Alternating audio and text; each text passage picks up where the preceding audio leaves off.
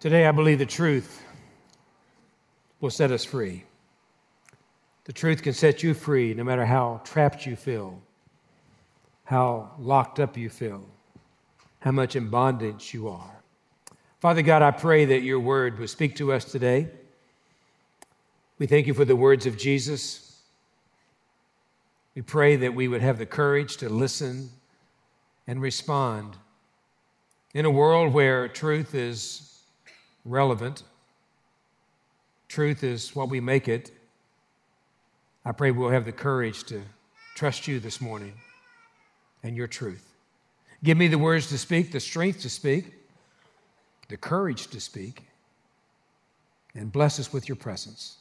In Jesus' name we pray. Amen and amen.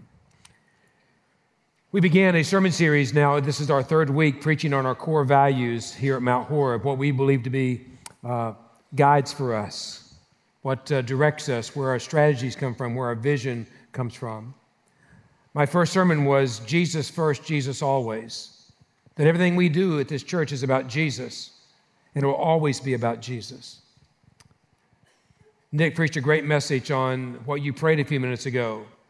Father, your will, your will be done on earth as it is in heaven. So the core value is on earth as it is heaven.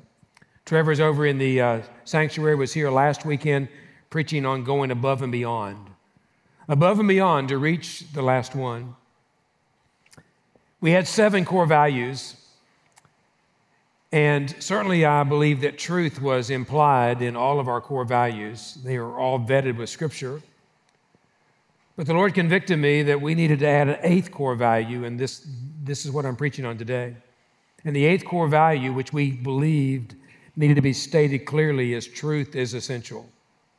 Truth is essential. Not just implied truth, but truth is essential.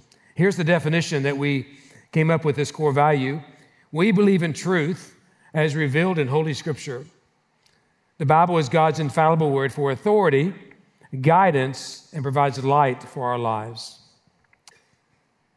Last weekend, when I preached this message in the sanctuary, a week ago Friday, John Gorsuch died unexpectedly. John is a former Gamecock basketball player but also, John taught two Sunday school classes in our church. And on Friday mornings, he would come early at 5:30 before our men's prayer breakfast and lead a small group of men there. And for John, truth was essential. I celebrated in his funeral this past week that he was always prepared with truth.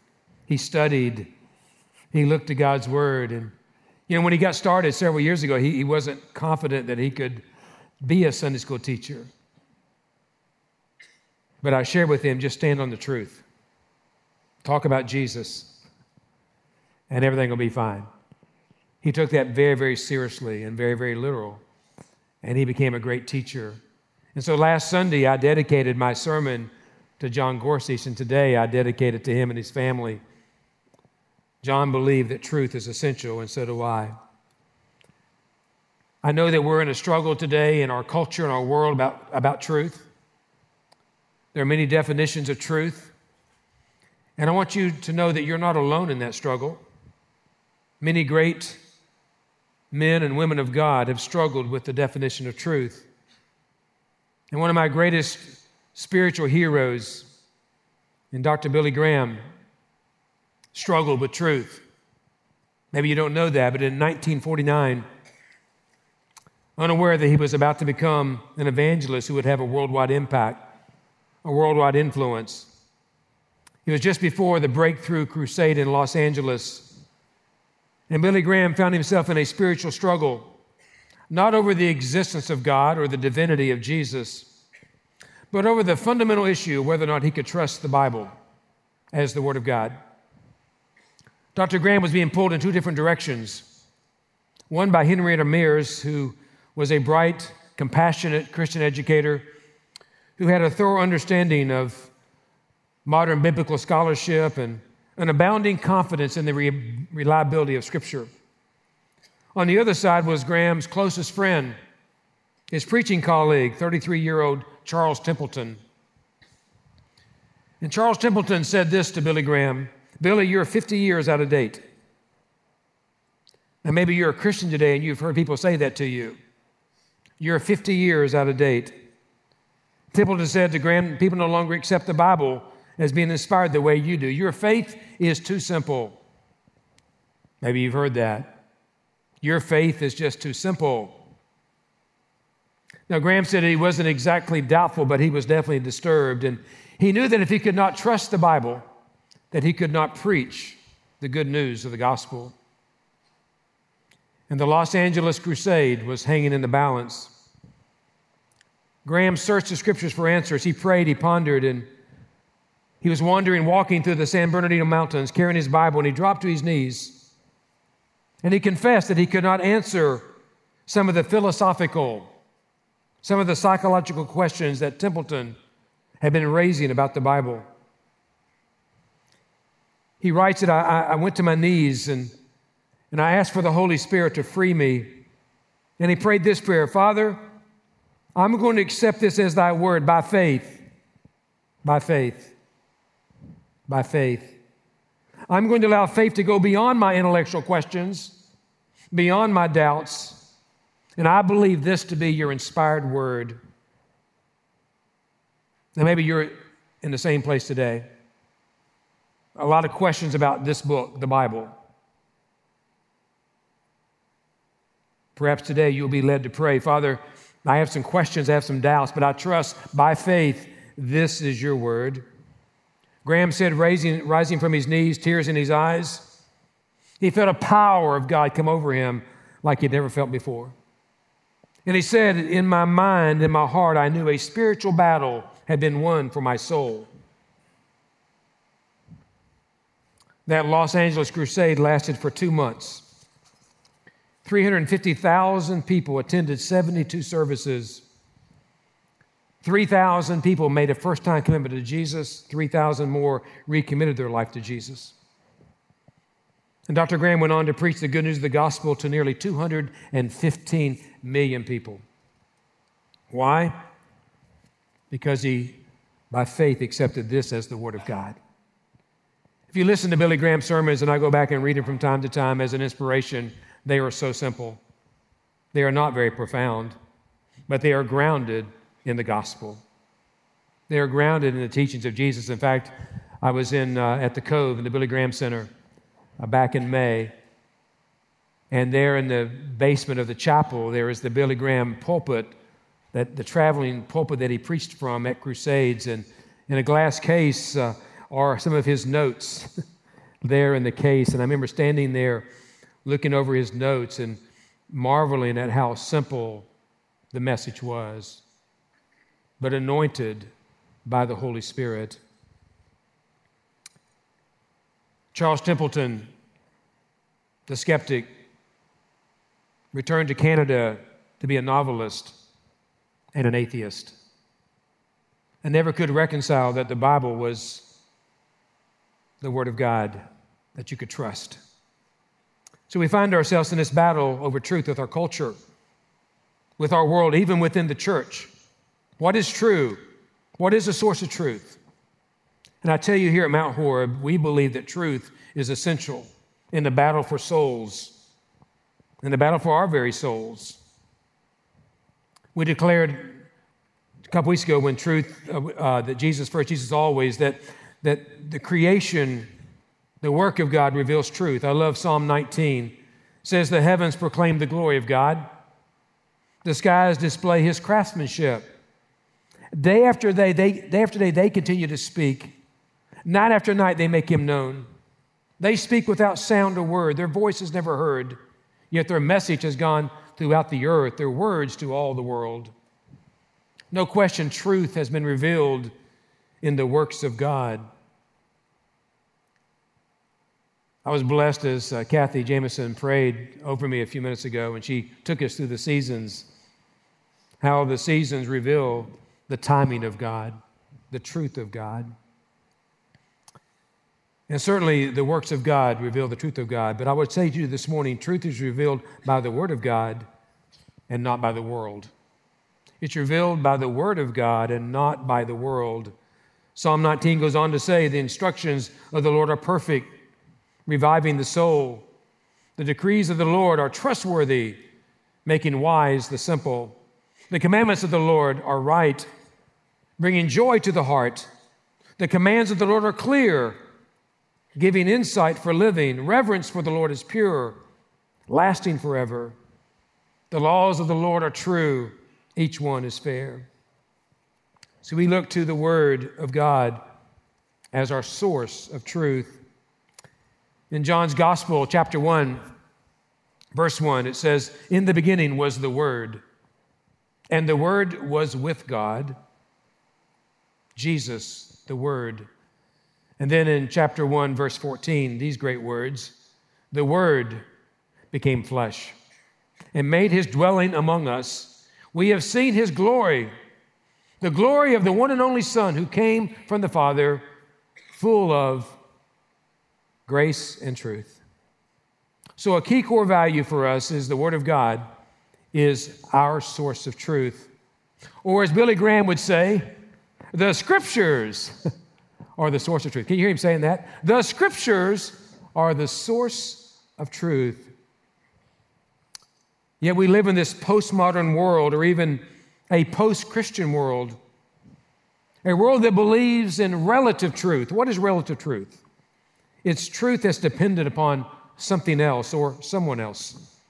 It's truth that we create. And in the postmodern world, there are many sources of truth religion, science, opinion, feelings.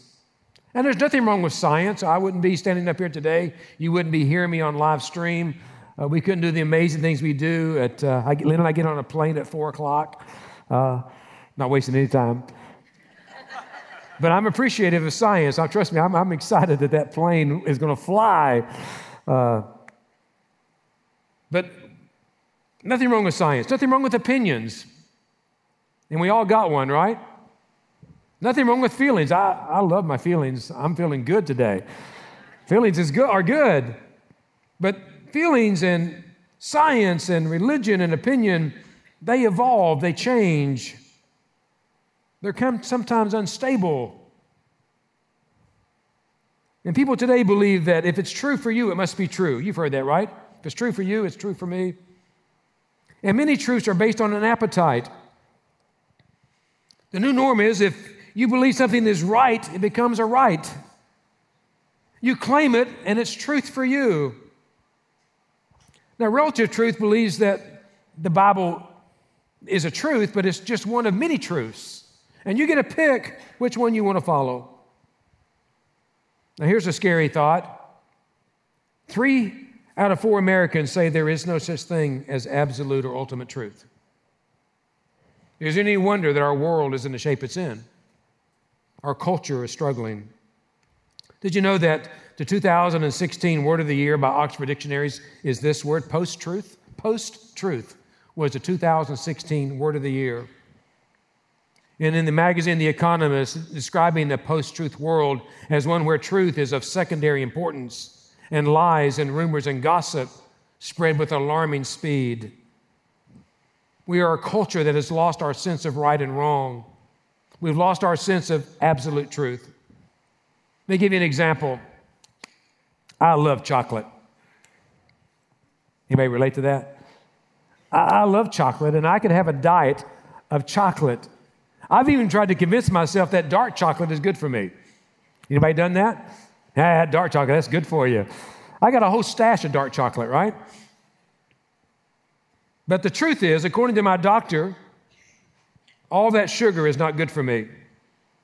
And as a manufacturer of kidney stones, Dark chocolate is not good for me. No matter how I feel about it, no matter what I think about it, I actually take a, a, pill, potassium citrate, to help me when I don't do good on chocolate. Because a diet of chocolate is bad for me. And I'm thankful that I got a good doctor that told me the truth. And he said, if you don't stop eating so much chocolate and drinking so much dark cola, you're going to have kidney disease. And those two words got my attention. When he spoke the truth to me, I listened. See, I believe the Bible is a source of absolute truth that speaks to us, that confronts us with what's wrong in our lives, and corrects and affirms what is right. At Mount Hor, we believe truth is absolute.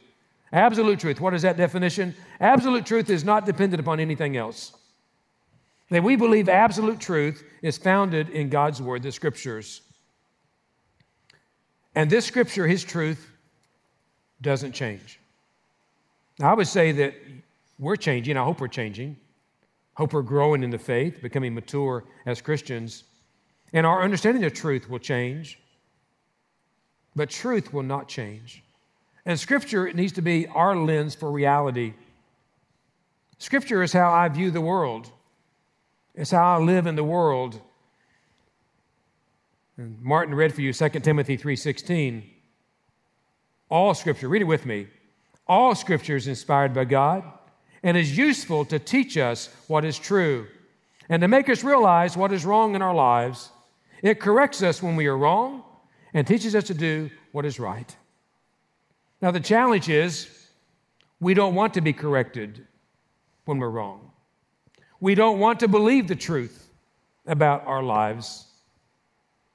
The founder of this Methodist movement, John Wesley, was a great reader, a prolific writer.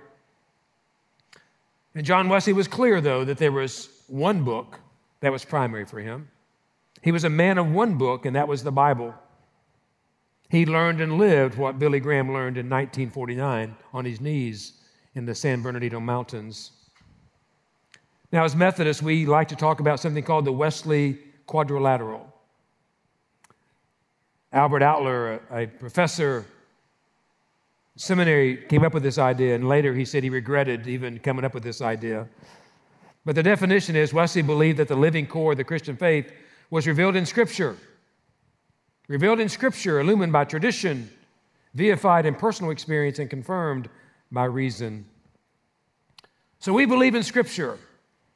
And I believe in, in keeping step with uh, John Wesley, in keeping step with the apostle paul in 2 timothy 3.16 that scripture is primary scripture is primary and i interpret how i view tradition and experience and reason through the lens of scripture tradition is a great thing 2000 years of scripture i mean of, of tradition is good we believe in tradition we don't want to throw it out with, a, with history we can learn from tradition. Experience is good. I mean, experiences are wonderful. Reason is great. Again, I, reason is fantastic. But the challenge in our world today is that we have elevated reason and experience to the same level as Scripture. And if my experience doesn't jive with Scripture, then I go with my feelings. I go with my experience. And that puts us on a very slippery slope because truth is no longer absolute, it becomes relative to what I think it is. So we believe that Scripture is a core value. It's revealed by the Word of God, not the world. And the next thing I would say to you that is truth is revealed in a person, not a principle. In John 14, 6, Jesus told him, I am the way, the truth, and the life, and no one can come to the Father except through me. Jesus is the Word that became flesh, God incarnate, truth revealed in Jesus. And make no mistake, Jesus was clear in what he said. He didn't say, I prefer the truth. He didn't say, I point you to the truth. He didn't say, I am a prophet of the truth. He said, I am the truth. I am the truth, not one of many truths, not one of many ways, but I am the truth. He doesn't give us an option to debate that. And as Christians who follow Jesus, we believe that He is the way, the truth, and the life. And we invite people to meet this Jesus.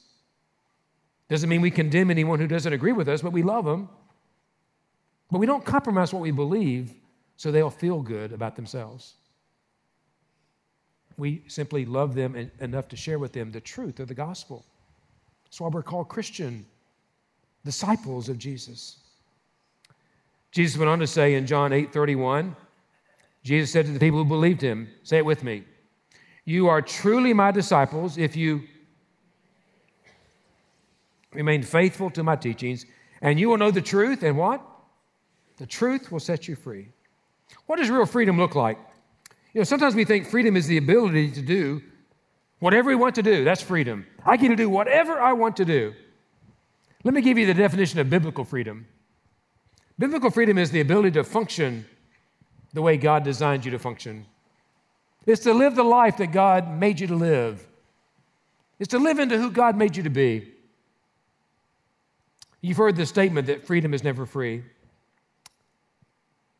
I shared with you before my story that at the age of 14, I became a believer in Jesus. For the first time in my life, at the age of 14, I became free from guilt of things that I'd done wrong in my life. I no longer feared death. I got freed, and I could go to sleep at night not worrying about what would happen to me if I died. I knew that my salvation was secure in Jesus, that He'd give me the gift of eternal life. I was 14. I was beginning to learn what it meant to be a follower of Jesus. Now, that meant I, I, I adopted some constraints in my life.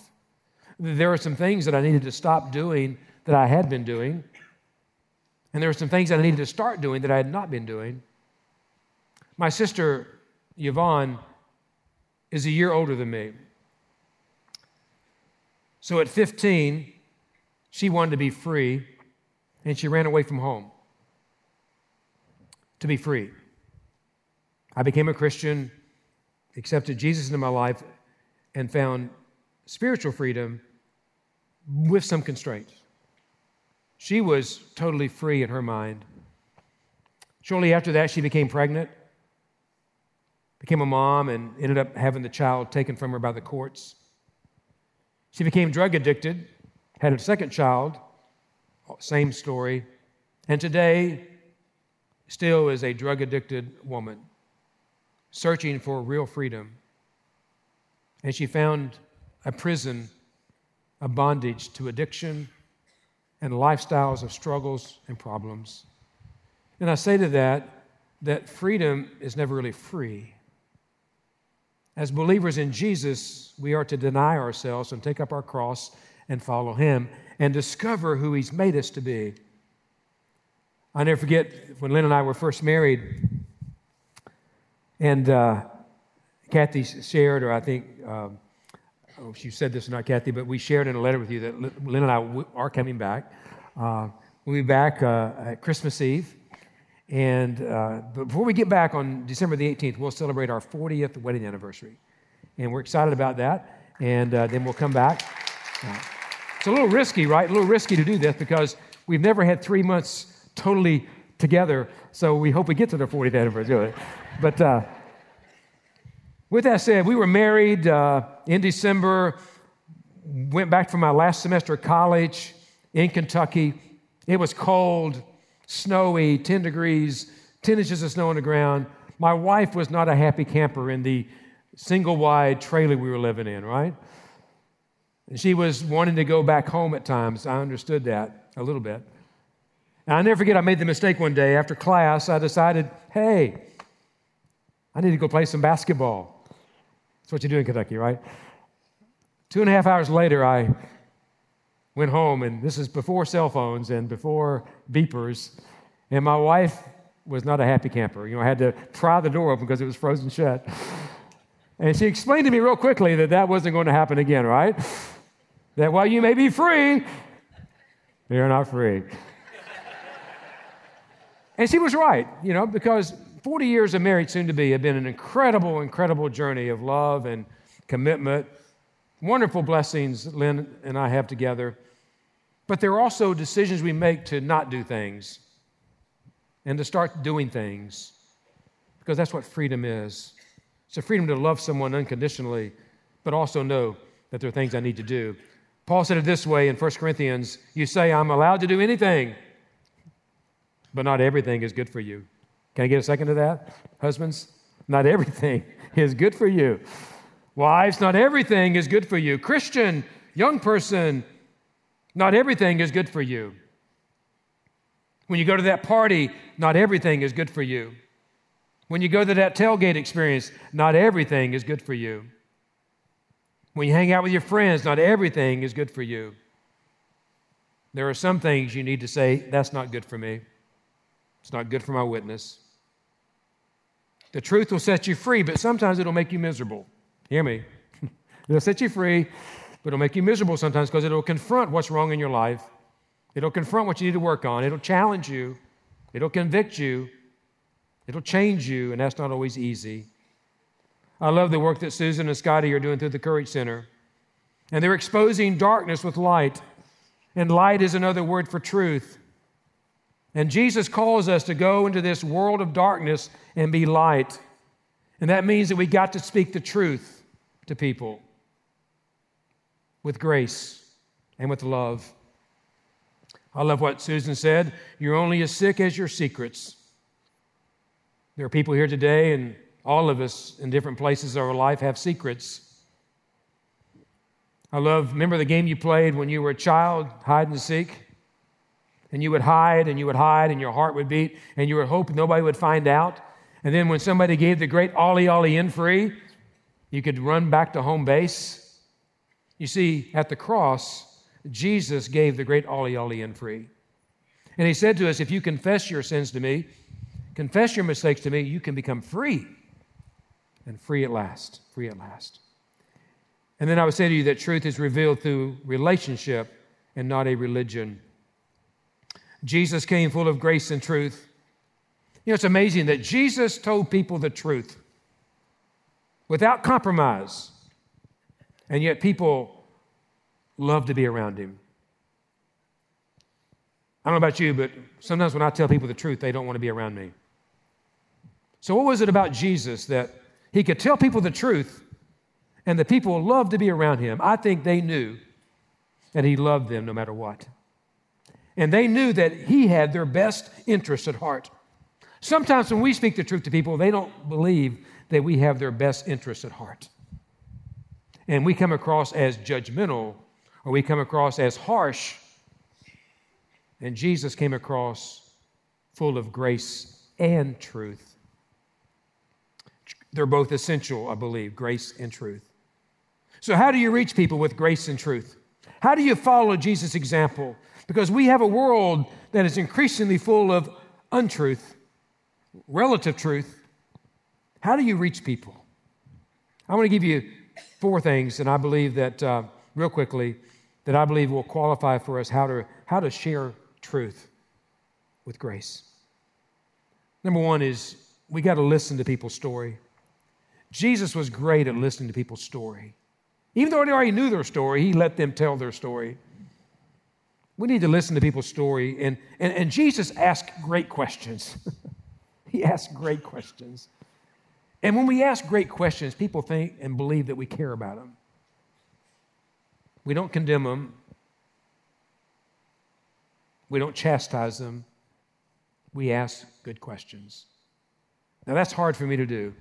Because sometimes I'm quick to judge and I'm quick to speak.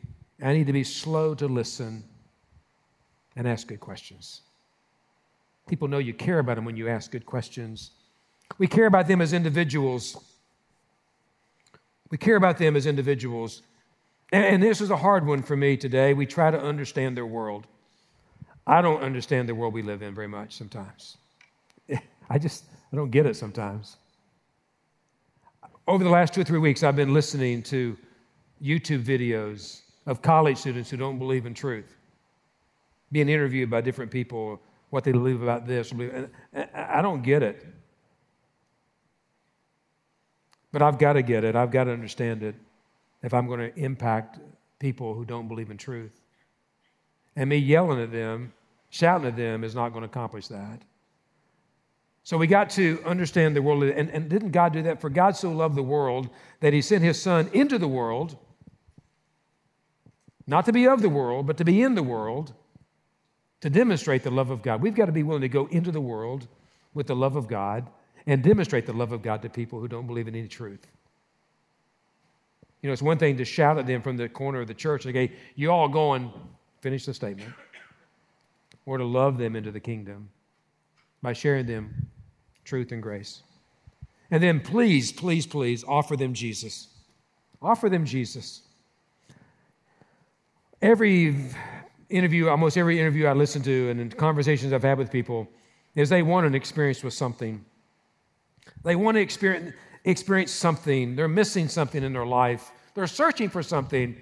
And I would say, introduce them to the one who is a creator of the universe. Introduce them to the one who can change their life. Just tell them about Jesus. I think I shared with you the wonderful book I got at the National Prayer Breakfast that they gave to 145 world leaders and three or 4,000 uh, participants. A simple book called Jesus. It was the four Gospels without verses, without chapters, just the four Gospels. And the book of Acts was called the Acts of the Ambassadors. And it was just a book about Jesus based on John 12. You lift up me, he says, and I'll draw all people to myself. Just tell people about Jesus. Just talk to them about Jesus. And then don't invite them into a religion about God, but a real relationship with God. People don't want another religion, they want a relationship. And you've got to demonstrate that you have an authentic relationship with Jesus. And when you demonstrate you have an authentic relationship with Jesus, they'll want that. It may be, feel great to win a debate or prove a point, but Jesus didn't call us to win arguments.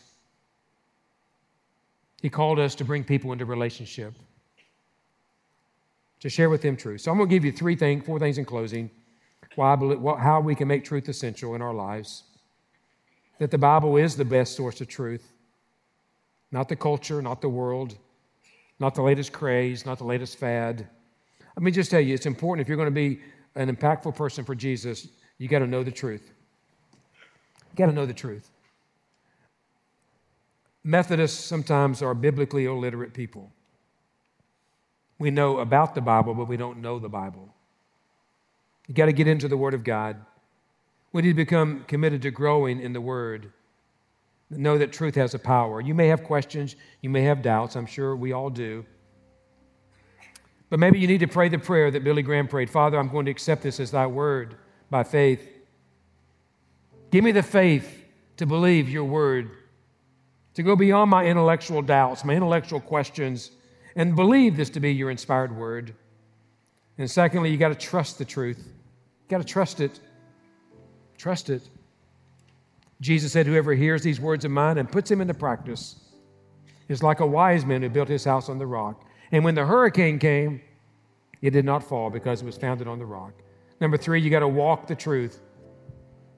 The big, biggest turnoff to the church is that Christians don't walk the talk. You got to walk the truth. Not be perfect in the truth, but just walk it. Walk it and demonstrate that you believe in the truth. Don't just talk about it, walk it. And then share the truth. The world needs truth, the truth of God's word. You know, we want to tell people that they're all right just the way they are. Bishop Will Willimon, one of our Methodist bishops, said, Methodists think that God is nice, so we got to be nice too. Sometimes the truth hurts. Sometimes the truth is uncomfortable. And too often we're more concerned about cultural acceptance and cultural credibility than we are about people. Let me say that again. Too often we're more concerned about cultural acceptance and cultural credibility than we are about people. See, I believe that God loves us the way we are, but loves us too much to leave us the way we are.